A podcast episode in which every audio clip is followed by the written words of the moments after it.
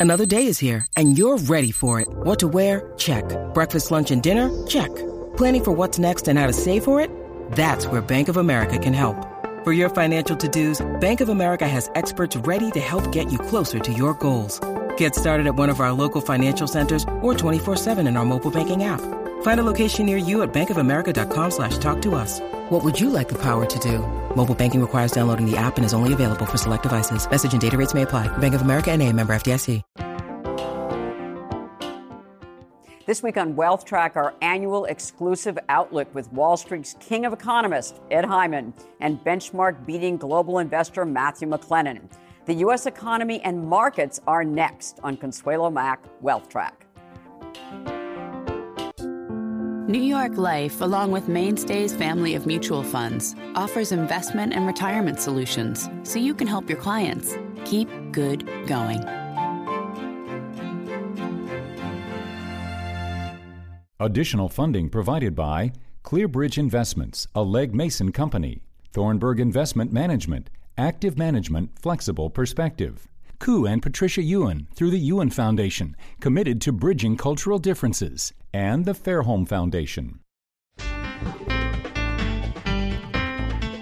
Hello and welcome to this edition of Wealth Track. I'm Consuelo Mack. This week we begin our annual tradition of having Wall Street's king of economists, Ed Hyman, join us for an exclusive New Year outlook. And for the third year in a row, he will be paired with leading global investor and thought leader Matthew McLennan.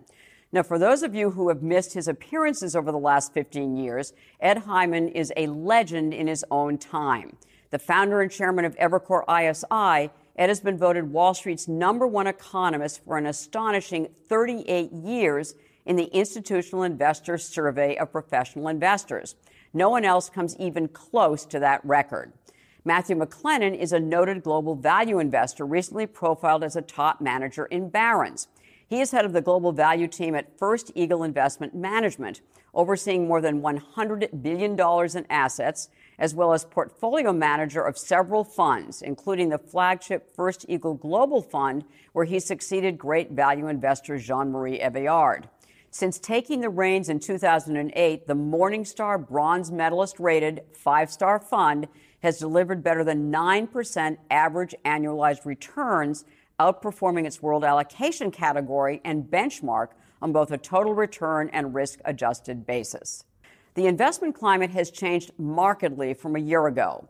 In 2017, the S&P 500 had appreciated nearly 20% and had its first perfect record of advancing every month of the year on a total return basis. That means with dividends added.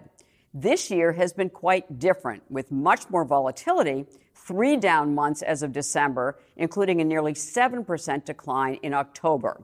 The Federal Reserve has accelerated the pace of its rate increases a bit to every quarter so far this year. And for the first time in more than a decade, what's called the U.S. yield curve inverted, at least part of it did. That means longer term interest rates fell below shorter term ones. In this case, the yield on the five year Treasury note fell below the yield on the three year Treasury note. Historically, when longer term yields are lower than shorter ones, it reflects expectations of a slowdown in economic growth and signals a recession could be a few months away. Not so, says our top economist guest, Ed Hyman. He believes a recession is several years away and that the economy has a lot of life left. Yeah, I study the economy. Yes. And uh, I have 10 different models uh, that I've developed uh, that are independent, and they all indicate that the recession is, is years out. So, for example, uh, real Fed funds are zero. You know, Fed funds are two and a quarter. Right. And the inflation rate came out this morning was 2.4. So minus inflation, it's Yeah. zero. Yeah. Okay. Uh, and that's that's really early in the cycle. Say last cycle, I think it was 200 basis points positive. Inflation was well above, or Fed funds were well above inflation. Right. Two That's- full that's- percentage points. Mhm. Yeah. And so that's that's one uh, slightly more esoteric. Uh, in the last three expansions, when profit growth peaks, uh, the, the next recession is about four years out, and profit profit growth right now is probably peaking at you know 25 percent. So I have a series of those uh, and then just a little bit common sense. Inflation's still not a problem, and uh, interest rates are still really low. Uh, I had dinner with a group last night, and I asked them this same question. This is a pretty high-powered group, and the consensus was three years. Really?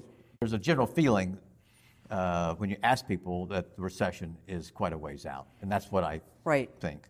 So what's so interesting though is I, I, get a lot of research. I do not have high power dinners, yeah. but I do get a lot of research, and everyone's talking about a late cycle economy in the U.S. So I'm I'm a mid cycle guy. I know, and you, and you, just came out with a report to yeah. clients that said we're in the mid cycle of right. our right. economy. You know, ten years into an economic expansion, and so in in in '98, which was sort of late cycle, the recession started in 2000 but the uh, S&P uh, had a 20% drop in 98. Uh, and growth that year was four and a half, and growth the next year was four and a half, and I think growth in 2000 was probably two and a half, and then you fell off the edge.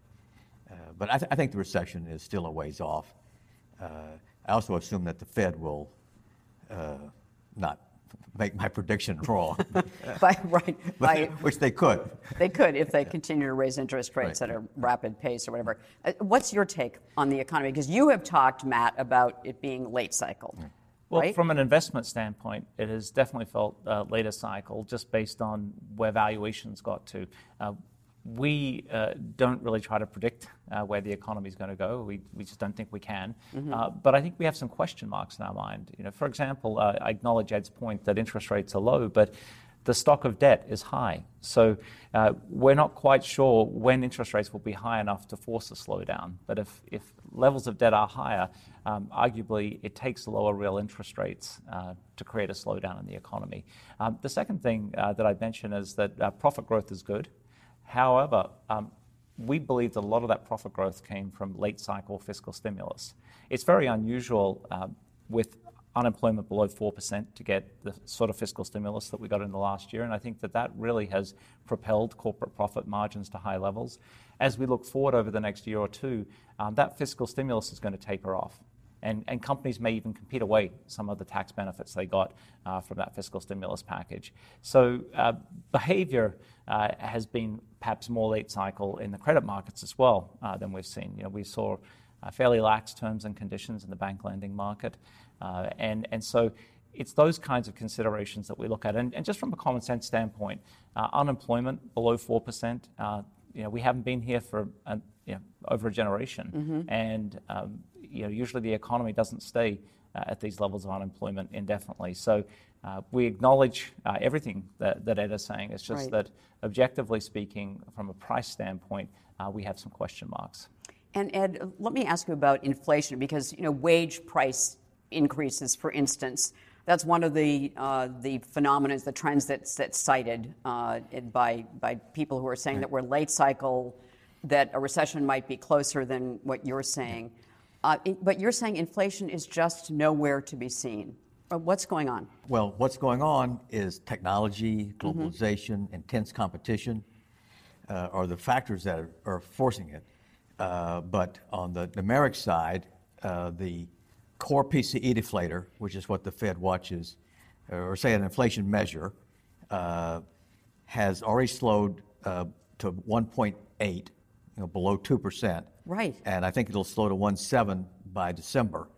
And this morning, uh, they reported uh, the data on productivity and unit labor cost. And with that, they give you compensation, uh, so a measure of wages. And they revised compensation down from 2.8 to 2.2, mm-hmm. which is a stunning. I mean, 2.2 is really low. Mm-hmm. And so that puts unit labor cost uh, at about 1%. and if unit labor cost is 1 and inflation is 2, then profit margins would naturally go up. And uh, I'm not sure whether that's late cycle or not, or early cycle, but it's, uh, you know, it, it feels like the Fed uh, will tighten one more time in December and then stop uh, because of, I guess, a dozen things that have happened in the past three weeks. Mm-hmm. Uh, oil coming down, stock market being weak, uh, inflation not being there, uh, and then you have the constant, uh, still a constant risk of a trade war, uh, which they'd have to take into account, Right. and Brexit and Italy. Right. So there's a lot going on that would that would make the Fed cautious. And you know, there, there's been this phenomenon. Uh, obviously, during the Obama administration, everyone was complaining about you know slow, below you know subpar growth, below normal recovery growth. And I mean, is it possible? And, and we've talked to both of you about the fact that that we've had an, an extended recovery because growth was so slow. Then growth picked up in 2018, Ed. But Matt, looking at you, I mean, is it possible that we're in just one of those situations where we can have an extended recovery um, and where conditions are, um, you know, are okay, and that you know valuations, you know, don't get out of whack, especially considering the correction we've had uh, in recent months. So even, even though growth was pretty strong last year, uh, when we look over the last decade, it's averaged closer to 2, 2%. And, and on the surface, that looks like a number that's slow and steady and sustainable. However, that was fast enough for unemployment to go from 10% to below 4%. So it indicates a trend rate of growth that may be much lower than we were accustomed to uh, previously. And so when the fiscal stimulus comes out of this economy, we could revert to a disappointingly low rate of growth. It's just a potential uh, for risk, uh, but it's one that's out there. The second thing is that uh, one of the things perhaps the Fed is responding to is what's happening in asset markets. Uh, you know, when you look at the stock market, even though the S&P is basically flat uh, for the year, uh, there are sectors of the market that have been quite weak, uh, particularly some of the older economy sectors, construction, uh, parts of you know, financial services. Um, there are areas that have been responsive uh, to these interest rate increases. The shape of the yield curve has flattened. Uh, you know, high yield credit spreads have started to move up. Measures of risk perception, such as implied volatility, have moved up. And so the Fed is probably looking at all of these things and saying financial conditions are starting to tighten. And I think the big unknown here is that the Fed is shrinking its balance sheet. Uh, quantitative easing was a huge experiment. Uh, I think that it was helpful to asset prices. So the unwinding of it uh, poses another question mark that's just an unknown. Right. So, Ed, Ed, your response to what Matt's you know Well, saying. first, Matt, he knows everything. and, and he, I'm serious. I mean, uh, very good insights. Mm-hmm. uh, I'm listening very carefully, and those are all very good question marks. The Fed uh, certainly faces those question marks. Given the entire backdrop, I think the Fed would probably be well served to take a pause Right. and look around and, and see exactly what they've done by raising rates this much and by shrinking the balance sheet, which is a unprecedented event. So let, let me ask you, Ed, about, about your economic outlook, because again, a year ago when we were here, you know, you, you were uh, you predicted a pickup in economic growth in 2018, which happened, and one of the reasons that you said driving it was a was the bull market, was a rise in stock prices, Right. this wealth effect, was how important that was to the economy. So now we've had corrections in the market. Uh, with so, t- tell me what impact the corrections in the market are going to have on economic growth going forward for the They're next going to slow. six months they're- to a year. So they're, they're going to slow, slow the economy. GDP So- is going to slow. Yeah. So I'm Right. forecasting uh, GDP to slow to two and a quarter, uh, which is slightly above the 10, 10-year average uh, you point out. Uh, but like Matt points out, also two and a quarter apparently was enough to keep the labor market tightening. The, the wealth effect has gone from about 10 percent year on year Right. uh, for consumer net worth. Now it's around five percent. That's a big decline. Yeah, and that knocks about half a point off of growth uh, in itself. A lot of the tailwinds we've had, Yes. uh, like low interest rates are now higher interest rates. We don't know exactly what the impact is of QE, but uh, you have that uh, shrinking, QT they call it, quantitative tightening, and uh, then you have less wealth effect. At, at the moment, just as I came in here, uh the data is still very good. And then I work with our analyst, and we have a uh, analyst, David Raso, who covers industrials, and I've been with him quite a bit in the past few days, and he, he's picking up f- from companies he talks to, like Caterpillar, that orders are up 12% or such a matter. Interesting. Uh, one of the things that so, so you got the economy right when you were here a year ago, and and Matt, Matt got the markets right. Matt got the markets right because you said that there would be a return of volatility and that there would. Uh, so it's happened. Now what? I mean, what's your view now? We certainly have had your volatility, Matt. Well, I, th- I think the return of volatility is fundamentally a healthy thing uh, for long term investors because uh, it's what affords you with margin of safety opportunities. I, I think. Uh, and margin of safety opportunities is if, if prices are cheaper, that the stocks you buy are are, are better value. Are better the value. Term. They're less less risky because they're not as expensive. And sometimes, right. you know, when markets are only going one way, um, then it's you know, it's, it's indicating that people are complacent in their expectations, and, and that's always a, a, risky moment. And even though we only saw about a 10% correction from the peak in the US stock market, as we look more broadly uh, beneath the surface of the market, 75% of stocks were below their 200 day moving average. Um, outside the United States, we saw you know, weak currencies, uh, you know, particularly in, in vulnerable areas like uh, Turkey and Argentina, where mm-hmm. currencies were down uh, around 50% at one point. Um, some of the markets internationally have been weak, and I'm, I'm sure we'll talk in more we'll talk about, about that, that in part two of this interview. Yes. But but the but the fact of the matter is that um, we have seen quite a correction. I think that's a, that's a healthy thing for long-term investors to to take stocks back um, towards uh, more fair prices. Uh, the thing that's a little bit more difficult to gauge for us is that even though PE multiples look more reasonable today, uh, the margin structure of this market is very high. And, and that comes back to the fiscal stimulus discussion we are having before. And so, uh, you know, we think that the markets are, are pricing some deceleration uh, in the economy, but certainly not a crisis environment. Because one of the things that you both agreed on a, a year ago was that all asset prices were high, and we were looking at a Leonardo da Vinci painting, for instance, and oh, right. real estate prices. And remember that? Right. Exactly. So, you know, how do they look to you as far as asset prices now? How do they look to you a year later? Uh, I guess they're still high. Yeah. My feeling is that uh, uh, it's very difficult to know what valuations should be. You, you, know what the history has been, and we're now about 15 times earnings, mm-hmm. which is uh, seems about right on average. But interest rates are very low, and uh, sometimes uh, people go crazy, and they you know spend 450 million dollars for Leonardo right. da Vinci. Right. And it was, what, 20 years ago that the PE on the market was 30, 30 times. I wouldn't be shocked if PEs were to go to 10 mm-hmm. or to go to 30. I mean, I'm saying strange things happen. Uh, but when I look at the economy, uh, which is my bailiwick, yes. it looks it, it, looks frankly quite healthy. I don't know if you remember, but I've been uh, on a, a, a, mission to report uh, that the places I visit are doing well. No, I do remember every city you visited was yeah. it was like boomtown. Yeah. Even Buffalo we talked about. Even Buffalo.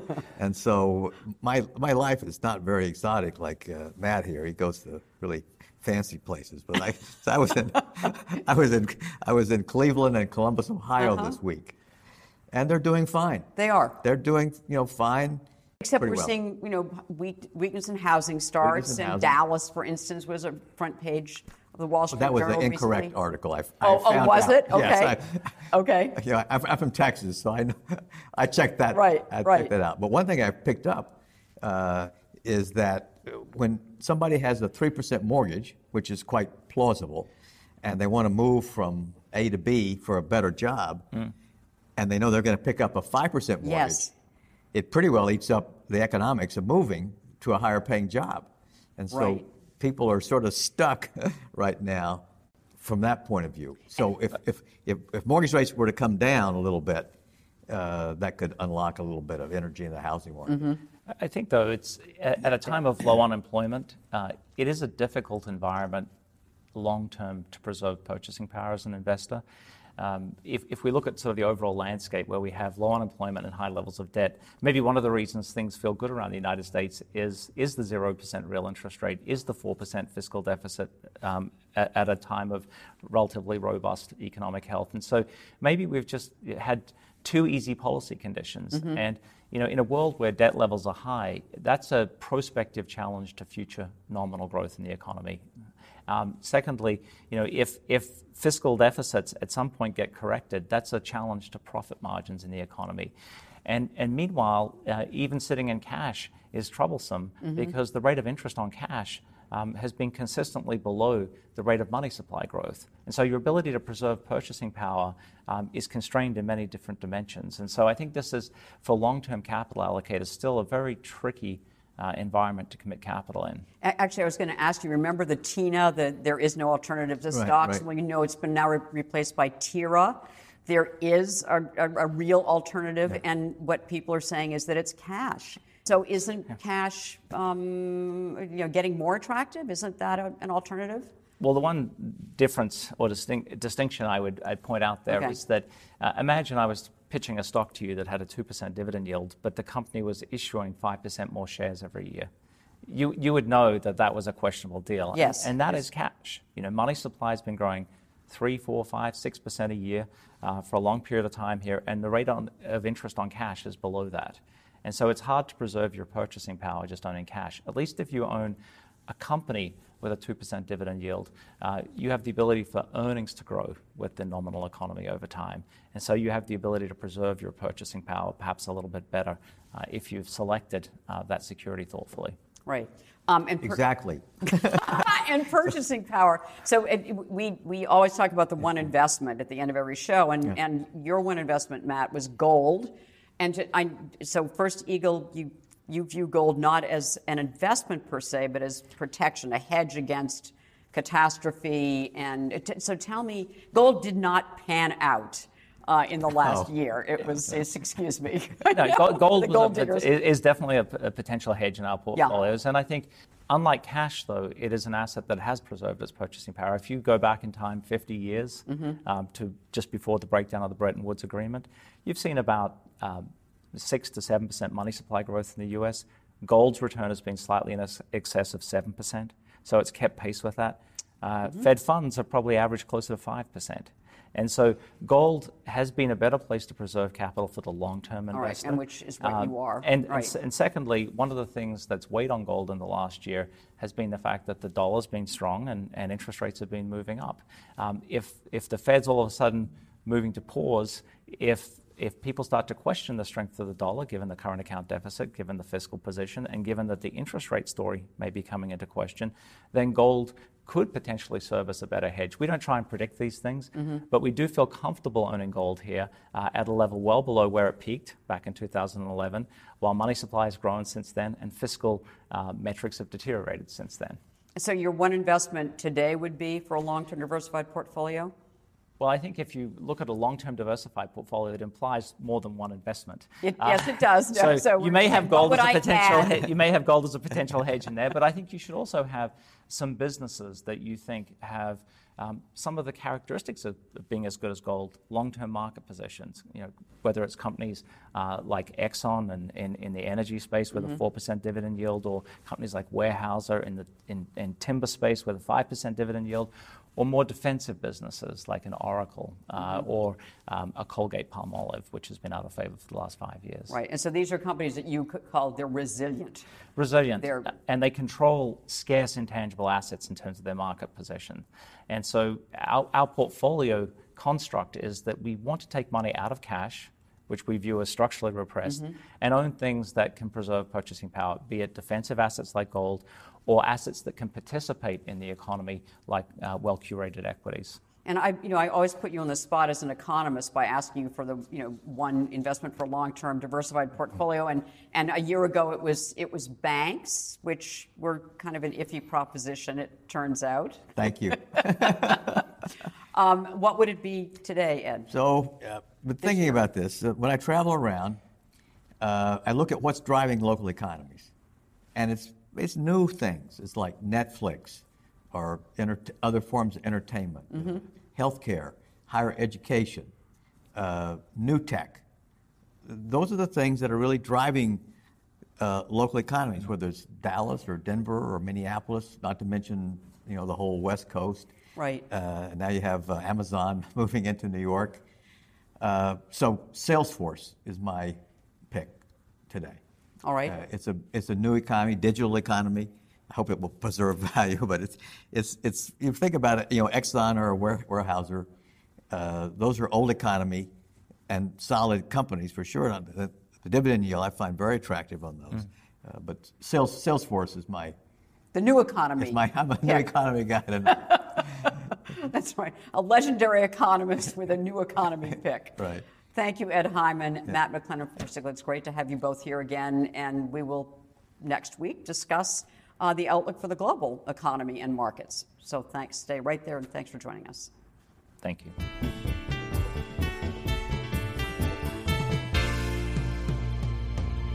At the close of every wealth track, we try to give you one suggestion to help you build and protect your wealth over the long term. This week's action point is keep some bonds in your portfolio. Some new research has come out challenging the thesis put forth in Wharton professor Jeremy Siegel's now classic book, Stocks for the Long Run.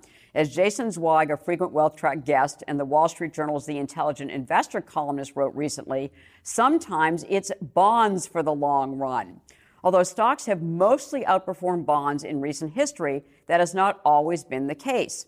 There have been decade long stretches of time when just the opposite happened.